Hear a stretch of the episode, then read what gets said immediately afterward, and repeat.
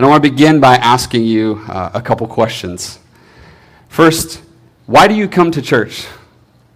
Why, in the first place, why would you get up this morning and instead of, you know, sleeping in, instead of saying, oh, well, my lawn needs to be mowed, uh, I'm a little overdue there, instead of saying, oh, it's a nice morning to, you know, get the poles and, and go fishing, hit the lake, or why don't we just go up to the cabin and, and skip church this Sunday? Why do people go to church at all? Is it just tradition? Uh, is it just something that, that we do? Uh, is it something that our parents maybe just drag us to? Uh, for me, growing up, uh, I grew up going to a Roman Catholic church. I was an altar boy uh, when I was young. We actually lived like there was one house between us and the church. So uh, for me, it was kind of a no-brainer. I could just walk to church, and I, I you know, I had to go. Uh, when I went to junior high, we moved to a new town. My mom got remarried. I went to a different church, and I, I went through confirmation, and you know, it was the thing that you were supposed to do. And I remember many Sunday mornings, many battles with my mom, her trying to get me up out of bed and, and drag me to church. And I just was like, ah, this is the last thing I want to do. I, I did my dues, I did confirmation, all of that. Well, then I went to college and I was finally free. No church for me. I was not going to do it. And I didn't. I don't think I went to church one Sunday the entire freshman year of college. And for me, that was just, you know, why would I want to spend my time doing that? But then something happened in my life. Uh, in the midst of living a crazy freshman year, you can imagine at La Crosse, um, I came home one night after partying hard, and things in my life were kind of falling apart. And a guy who lived in my dorm named Tom sat me down and he said, How's your relationship with the Lord? And I was like, Well, uh, kind of non existent. I would have said that I believed God existed. But as Tom proceeded to share the gospel with me and the Holy Spirit convicted me of my sin, I knew that my life needed to change. And at that point, church wasn't really a, a, part of the equation. I didn't think going to church was important, but I woke up Sunday morning, still hungover from the night before, and went to church with Tom. And I saw a group of people loving each other and worshiping God and living out what they actually believed and what they said they were doing. And they were, they were living on, on mission together. They weren't just a bunch of consumers who were going and saying, Well, what can I get out of this? What's in it for me? Because that was definitely my attitude. And I think I wanted to share that part of my story because it's probably a story that a lot of you can relate to at some point in your growing up, especially if you grew up in Wisconsin. Um, a lot of just church culture, kind of going to church, just the thing that we're supposed to do. I think many of us struggle to believe that there is a relationship between our identity in Christ and our involvement in a local church. And we swim against a cultural current that promotes hyper individualism it says, just look out for number one and don't waste your time laying down your life for other people. Some of us may have experienced a church culture that is equally individualistic, treating people like consumers, promising new programs, new methods, new techniques that will satisfy our continual restlessness and our continual discontentment. So, my prayer for us during this series is that we would love Christ and love his church more and specifically these next two Sundays, that we would know who God has called us to be as His people, as the church, and that we would live in light of our true identity. Well, if you've been around here for any amount of time, you know that Presbyterians, we value our creeds and our confessions. Uh, it's not because we believe that they, they have more authority or insight than Scripture, but we believe that God has wisely and graciously led people throughout church history to explain the heart of the Christian message to those in their generation. And those things have passed down from their generation still to our generation, just as we recited the Nicene Creed earlier. In the early church, this came through creeds and confessions that were hammered out uh, during church councils. There were hundreds of people in attendance at these councils. Some of them lasted months long, and uh, there was many things that were uh, many fruit that was produced through those things. So we recited the Nicene Creed, and I want us to focus in on one of the lines uh, from the Nicene Creed. We're going to be looking at that this morning. It's near the bottom.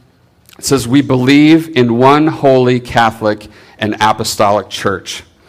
We call these the attributes of the church one, holy, Catholic, and apostolic. Those four things. We're going to be looking at those specifically this morning as we look at the first two verses in Ephesians 1. And we're going to ask a couple questions. What do an ancient letter, this letter of, to the Ephesians written by Paul, and an ancient creed, the Nicene Creed, what do they have to communicate to us today about Christ and his church?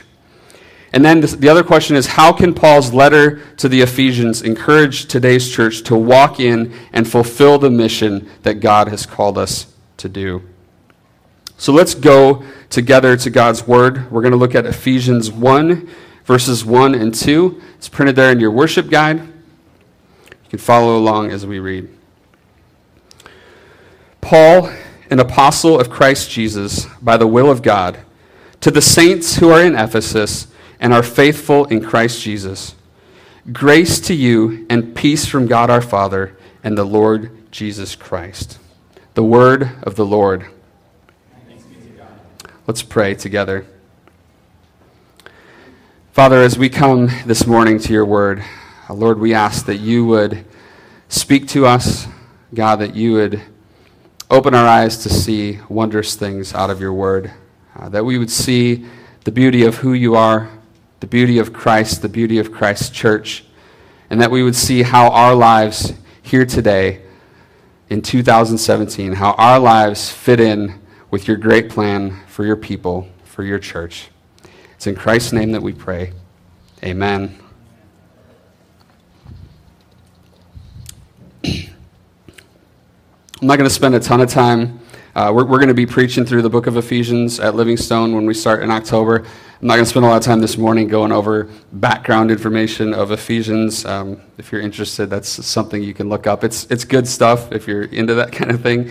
Um, but Ephesians was most likely a circular letter. It was a letter that was written to be passed around to many different churches, and kind of argue that the word in Ephesus is actually not in some of the earliest manuscripts, and it's also Paul's least personal letter. Um, so there's, there's an argument, I think a pretty sound argument, that this was a circular letter uh, that was passed to Ephesus and surrounding cities.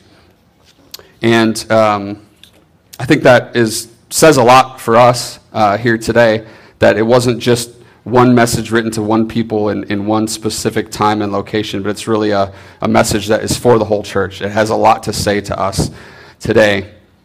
I love how Sinclair Ferguson sums it up in his commentary on Ephesians. Um, he's kind of explaining that what I was just saying that Ephesians has a lot of these timeless truths and they're things that speak to us today. So, so listen to what Sinclair Ferguson says about Ephesians. He says the Ephesian Christians were marginalized in a pluralistic culture, tolerant of many things, but not of the Christian gospel or the church which proclaimed it. They needed to know that they were secure. Paul teaches them that they are anchored in the eternal purposes of God. They lived under the threat of dark and sinister powers. They needed to know that Christ had conquered all his and their enemies. They were surrounded by the influence of the world, the flesh, and the devil. They needed to know that God had raised them out of that spiritual death. They were confronted on a daily basis with Gentile paganism. They needed to know that Christ had brought them into the family of God. They lived under the shadow of a false temple and a false idol. They needed to know that they were the true temple of God. They lived in an ungodly society. They needed to know how the gospel would transform their lives. They saw life in marriage family, and business corrupted by self interest. They needed to know how grace could transform all relationships. They were under attack from the forces of darkness. They needed to know how they could remain standing in battle. Now, whether it's the underground church in China that is marginalized or persecuted, or whether it's the church in America that is increasingly marginalized in a culture that is not tolerant of the Christian gospel, the message of Ephesians still speaks to us today. I think it's appropriate that we start then with the first of these four attributes from the Nicene Creed. It's that the church is one. Unity is a major theme throughout the book of Ephesians. It's seen in chapter 2, where it talks about us having peace with God and peace with one another because of the grace of God and what He has done for us in Christ. In chapter 4, which we're actually going to be looking at next week, Paul tells them to maintain the unity of the Spirit in the bond of peace. So, where do we see unity here in Ephesians 1 1 and 2? This idea that the church is one. Well, I think we see it, maybe not explicitly, but it's there in verse 2, where it says, Grace to you and peace from God our Father and the Lord Jesus Christ. God's grace is the only reason that we're here. The only reason that any of us are a part of this church or a part of any church that we are a part of the body of Christ. And God's peace, the peace that we have with Him and that we have with others because of Christ, these two things, grace and peace, these are what, what we are, need every day to stand strong in the midst of the grind and in the midst of the grind of life and the battle that we live in this fallen world.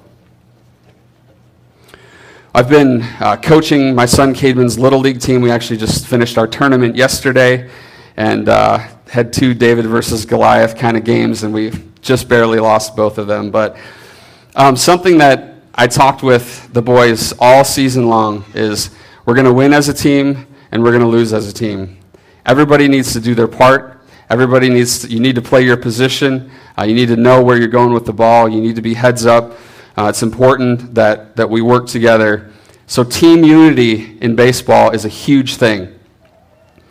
And we see it really at every level of sports, all the way up to the pros. Uh, if, you, if you follow pro sports, you'll hear pro athletes talk about the locker room, right? Uh, they'll talk about whether there's a, a, healthy locker room or there's a divided locker room. And this idea of, of how well the team is playing on the field is very much directly related to how things are in the locker room whether there's a good culture in the locker room, whether people get along with each other and respect each other, whether they respect the coach. And, you know, if you followed maybe your favorite team and, and things kind of start to deteriorate in the locker room, you kind of know what's coming, right? You know the coach is going to get the axe. You know things are going to start to fall apart on the field. And it's really inevitable. It happens every single time.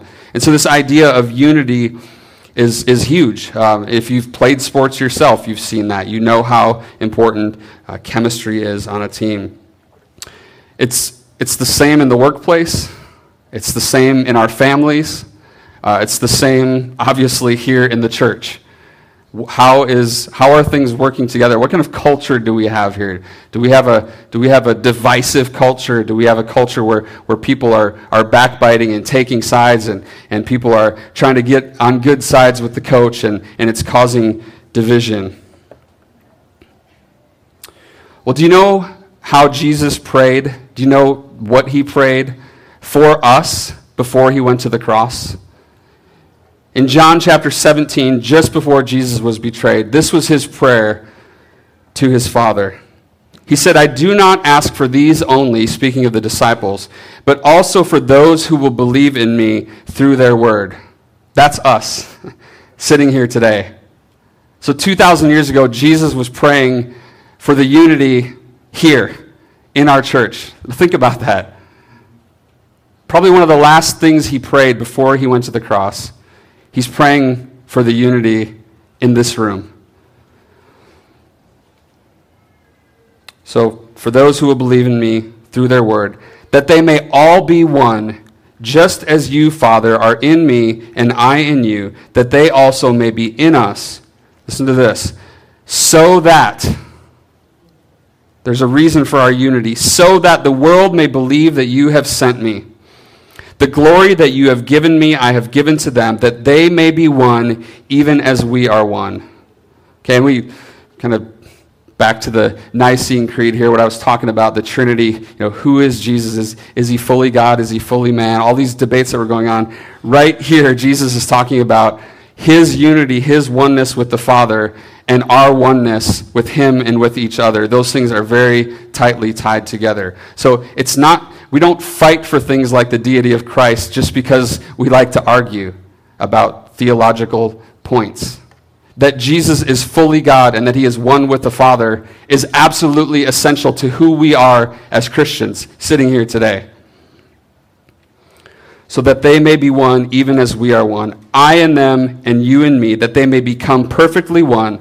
Again, so that the world may know that you have sent me and loved them even as you loved me. The unity of the church, brothers and sisters, is paramount to Christ's mission being accomplished in the world. That people would believe in and know Christ and be reconciled to God and one another through him. That's what Jesus prayed for, and that's what he wants in his church here, even today. You might look around the landscape of our culture, uh, you might look at divisions among churches and denominations, and you might wonder if we're just failing, if we're, if we're doing something fundamentally wrong, if we're just not getting this thing right.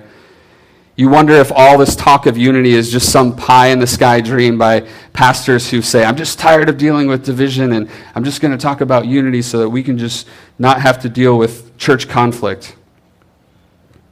Well, trust me, it's easy to get discouraged. It's easy to see those things. It's easy to see relationships broken, marriages broken up, churches split up.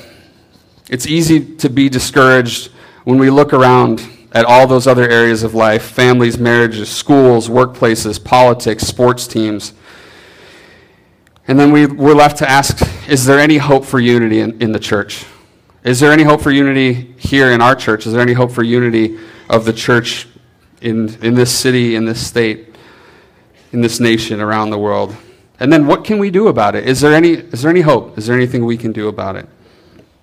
I think there's two things that we can do. The first thing is that we can pray for unity. Jesus prayed for it, and I think we would do well to learn from him from that model. One practical step, I think we can pray for the unity of the churches in our city.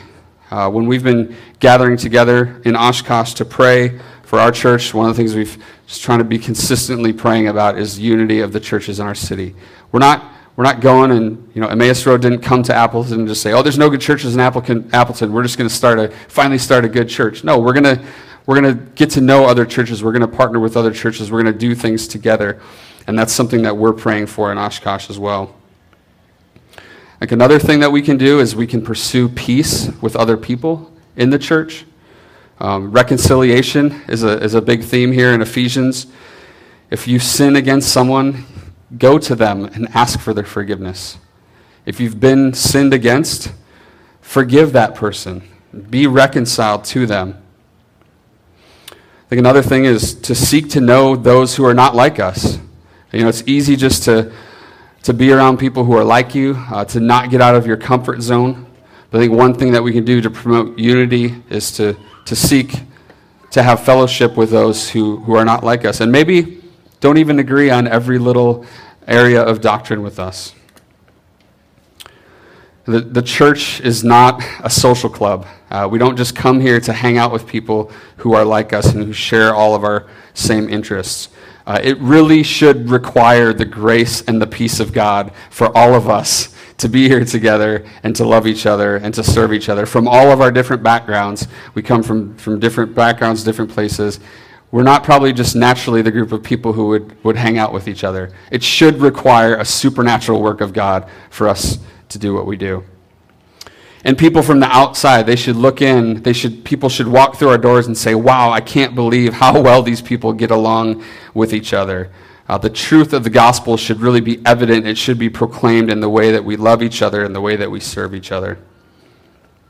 And then the third thing is to see the bigger picture to see God's plan for his church and to trust that he is accomplishing his purposes throughout the world uh, and here in Appleton, uh, despite what we may see sometimes as a lack of unity in the church. Well, we come now to the second attribute of the church that we're looking at, and that's holy. Uh, we see this in our text in our second line where Paul addresses his audience here. He says, To the saints who are in Ephesus and are faithful in Christ. Now, the word here that is translated saints, it literally means holy ones.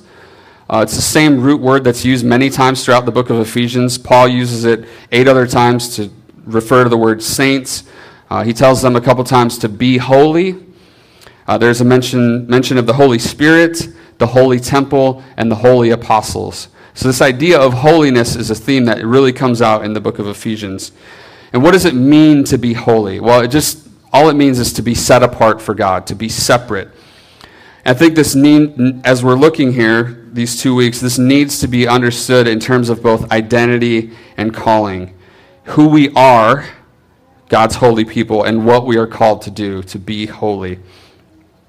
In terms of identity, the people of God have always been called to be set apart to Him. In the Old Testament, God called the people of Israel a holy nation. And then in 1 Peter chapter 2, Peter picks up on that language and he's writing to Christians. He calls them a holy priesthood and a holy nation. That's who God made us to be as his people, that we are to be holy and set apart to him. If you look on the front of your worship guide, um, I love the quote that is here from Sinclair Ferguson. He says, A person becomes a saint not by years of hard effort leading to promotion among the spiritual elite when the Christian life ends, but by the resurrection and transformation with which it begins. Think about that for a minute. You don't earn sainthood by this long life that's you know supposedly without sin. You become a saint in God's sight in a moment when God saves you and when you're born again and when you are made righteous and justified in his sight. This is really the heart of the gospel message. God takes those of us who are dead in our sins, those who were not a people, and he makes them alive in Christ, and he makes them his people. And that's what Paul is reminding the Ephesians of here that they are saints, they are holy ones, because if you see the end of that sentence, they are in Christ. This idea of identity and, and union with Christ is a huge theme in Paul. Throughout Ephesians, you're going to see this over and over in Christ, in Christ, in Christ. We are holy ones in Christ, the Holy One. If you think about some of the things Jesus is, is some of the names Jesus is called, uh, in Mark chapter 1, very beginning of Mark's gospel, there's a demon possessed man that says to Jesus, What have you to do with us, Jesus of Nazareth? Have you come to destroy us? I know who you are, the Holy One of God. So, right off the bat, Jesus is identified as the Holy One of God. And then in John 6, many of Jesus' disciples, they turn away. They no longer walk with him. And Jesus turns to the 12. He says, Do you want to go away as well? Peter responds, I love this.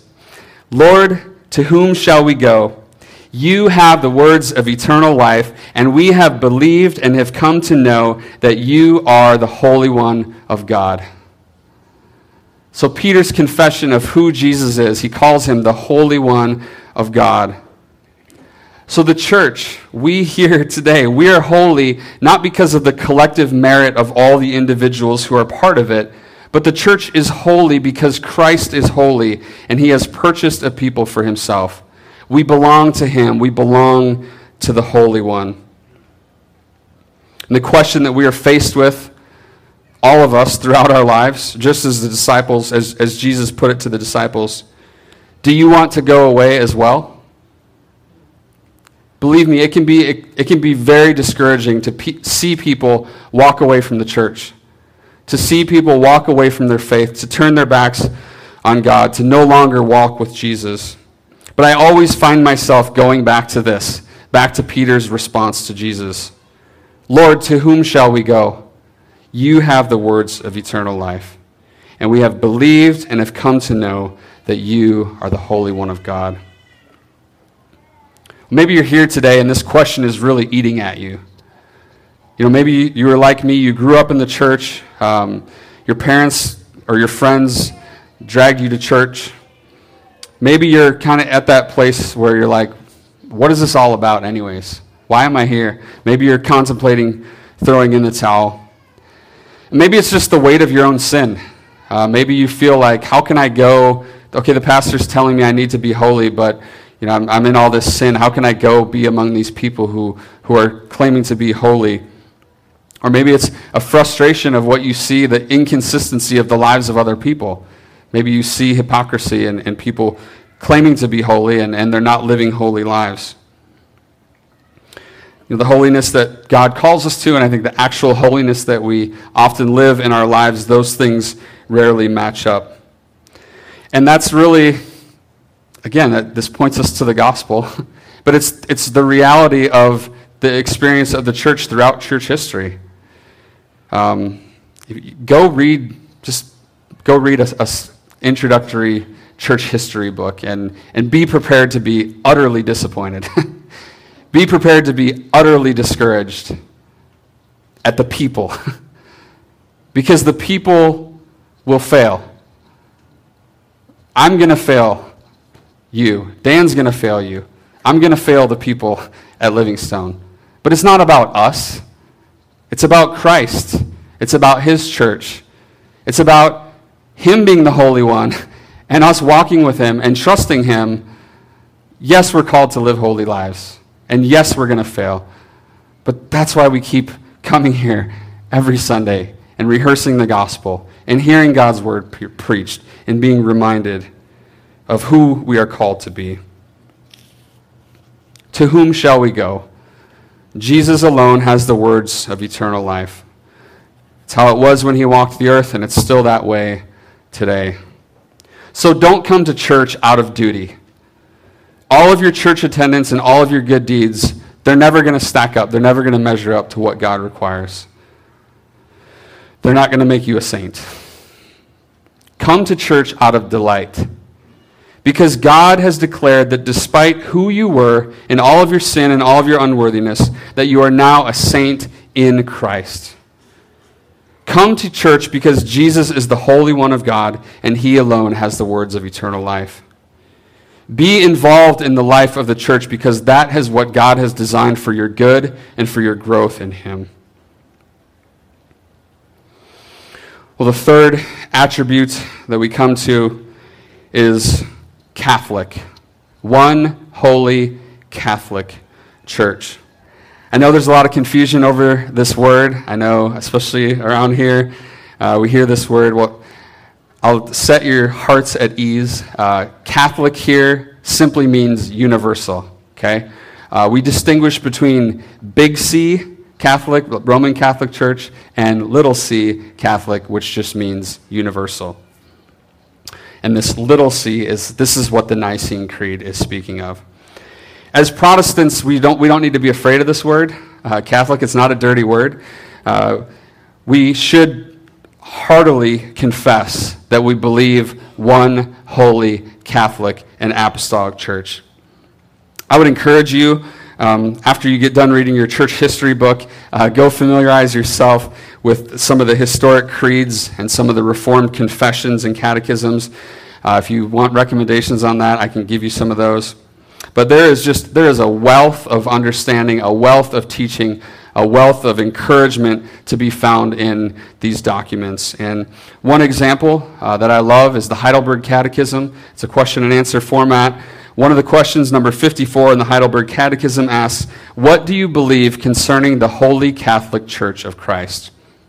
The answer is that the Son of God, from the beginning to the end of the world, gathers, defends, and preserves to himself, by his Spirit and Word, out of the whole human race, a church chosen to everlasting life, agreeing in true faith, and that I am for am and forever shall remain a living member thereof. Now, you need to read that about four or five times to catch everything that's in there. It's so rich. And really, all this is is just a distillation of truths from Scripture. These are all things that are taken right out of Scripture. A lot of them are actually taken right out of Ephesians. Jesus died for his people. He died to gather a people to himself from every tribe, tongue, people, and language. That's what it means Catholic, universal. There is no American church. There is no Chinese church. There is no Brazilian church, and on and on. Name the country, name the people group. There is the Catholic or universal church. And then there are the churches in those places. But don't confuse those places with the church. There is one church, one body of Christ made up of all the redeemed people from all over, from among all the peoples of the world. And this truth is, this is, the, the Catholic is tied very closely to that first attribute that we talked about, that the church is one. And I think we've spent significant time talking about that. So we'll move on to the last one. The fourth attribute is apostolic. Like Catholic, uh, this apostolic can kind of be a loaded word for some people. But let's, before we worry about all the different things, let's go back to Ephesians and see what it means here in the context of Scripture. Paul opens his letter by identifying himself. He says in verse 1 Paul, an apostle of Christ Jesus, by the will of God. So, the generic meaning of the word apostle in the New Testament, it just means a messenger, someone who is sent. But there's a, a, more special meaning, which is what Paul is using here, and it's related to one of authority. Paul is appealing to his unique office as apostle as one who is called by the will of God. He calls himself an apostle of Christ Jesus, meaning that his authority comes from Christ and that he himself belongs to Christ. This apostolic authority that Paul is claiming here, I think it has two important two important functions. Who it's hot. The first one, the first function is that it's foundational to the establishment of the church. Paul makes this clear in chapter 2 when he is addressing a Gentile audience. That's those who are not Jewish by birth, who would not have been part of the people of God. He reminds them of how they were at one time separated from Christ, but now have been brought near by the blood of Christ, and how Christ has reconciled them to God. This is what he says to the, to the Gentiles the Gentile Christians in Ephesians 2. He says, So then, you are no longer strangers and aliens, but you are fellow citizens with the saints and members of the household of God, built on the foundation of the apostles and prophets, Christ Jesus himself being the cornerstone, in whom the whole structure, being joined together, grows into a holy temple in the Lord. So, Paul's reminder here of their new identity in Christ emphasizes that the new people of God is built upon the foundation of the apostles and the prophets. The second function of apostolic authority is to confirm that the truth of the gospel message. Paul makes this argument in 1 Corinthians 15, where he reminds the church in Corinth of the message that he preached to them that Christ died for our sins in accordance with the scriptures, that he was buried that he was raised on the third day in accordance with the scriptures, and then that he appeared to the apostles, and then that he appeared to Paul. So the apostles to be an apostle in the New Testament, to have that type of authority, to be part of the foundation of the church, it meant that you had seen the risen Christ, that you had witnessed him, and that you confirmed that message by being an eyewitness of Christ. And then they went out and they preached the gospel, and Christ built his church through that apostolic authority and through that message that they went out and preached. And that message has been, has been written down, it's been preserved for us, and we can hold it in our hands and we can read it every day. It's in the scriptures for us.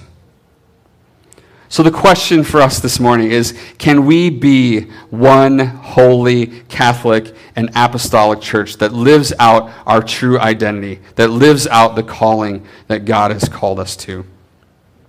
If you're feeling discouraged about those things, if you're feeling discouraged about where the church is at, if you need a reminder of the glory of, of Christ's church and its, its place in God's plan, I would encourage you this week just spend some time reading through the book of Ephesians, uh, seeing God's love for his church, seeing God's cosmic plan to redeem people, and seeing how he uses his church in that. And I would also encourage you just to pray and to ask God to give you a heart for His church. I want to end uh, here with a quote from, from a commentary uh, that kind of speaks to this. Uh, this commentator named Lincoln. He says, When Christians become discouraged, feel weak and insignificant, succumb to an individualistic piety or lose their sense of identity and purpose, Ephesians can provide the necessary reminder of the important part they have to play in God's cosmic plan, of the fact that the quality of their life together in the church has everything to do with the church's carrying out its task in the world, and of the power that has been made available in Christ to move them on toward the fulfillment of such a calling. Brothers and sisters, I want to encourage us this morning to trust the Lord in that calling, to trust Him and be secure in your identity as both an individual Christian and as a part of the body of Christ. That we would trust Him, that we would go out and continue to proclaim this message to the world around us. Let's pray.